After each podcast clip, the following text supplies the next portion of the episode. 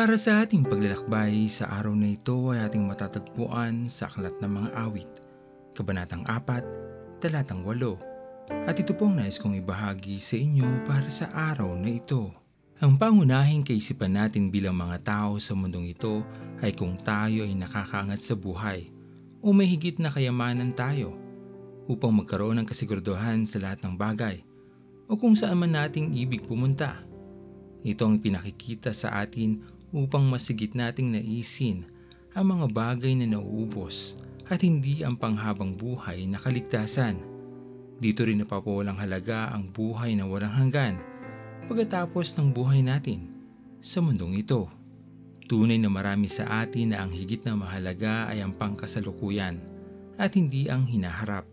Kaya naman hindi natin ito binibigyan ng halaga at mas pinagtutuunan natin ng pansin ang mga bagay na maaari nating mahawakan katulad ng bagong bahay, sasakyan, at kayamanan na nauubos at panandalian lamang. Kailan kaya tayo magising sa katotohanan?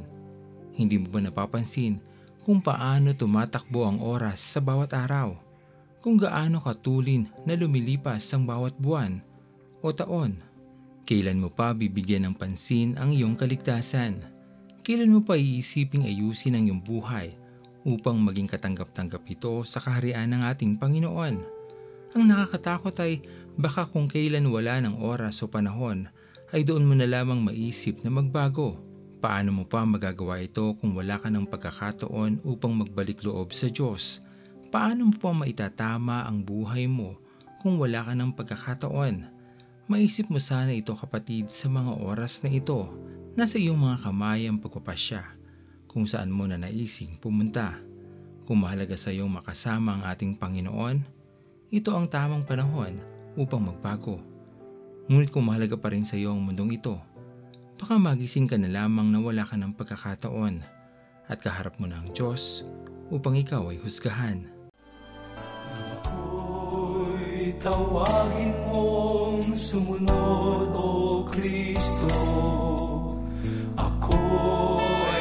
ay nagpasyang susunod sa iyo sa aking pagkalima inakay mo ako ang tamang